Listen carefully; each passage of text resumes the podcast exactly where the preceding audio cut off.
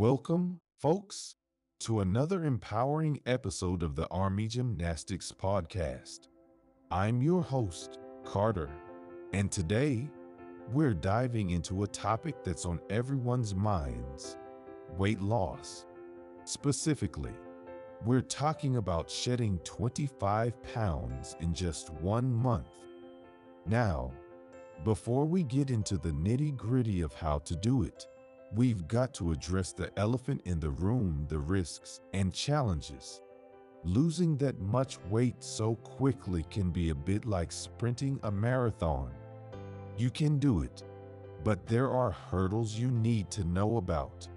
And remember, folks, safety first. So, always consult with a healthcare professional, especially if you have any underlying health conditions. All right, let's talk strategy. It's all about those calorie controlled meals and snacks. But let's get practical. What does that look like? Picture this a mouth watering veggie omelet for breakfast, a grilled chicken salad for lunch, and a Greek yogurt parfait for that mid morning snack. We're not just telling you, we're showing you the way. Now, we can't ignore the fact that you need to move that body. It's not just about what you eat, it's about how you sweat it out. We're talking daily walks, body weight exercises, and gradually turning up the intensity.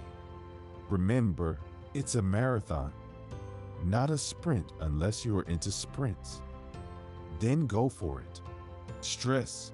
Oh, stress. It's the sneaky saboteur in your weight loss journey. But fear not, we've got your back. We'll teach you the art of mindfulness meditation, deep breathing exercises, and how to indulge in some good old self care. Stress won't stand a chance. In conclusion, folks, losing 25 pounds in one month, it's like climbing a mountain. It's challenging, but the view from the top is breathtaking. Just remember, safety always comes first. Consult your healthcare professional. Embrace those calorie controlled meals. Get moving at your pace. And don't let stress steal your thunder. Thanks for tuning in to Army Gymnastics Podcast, where we empower, inform, and inspire. Your journey to a healthier you starts here. Until next time, remember, your health is your wealth.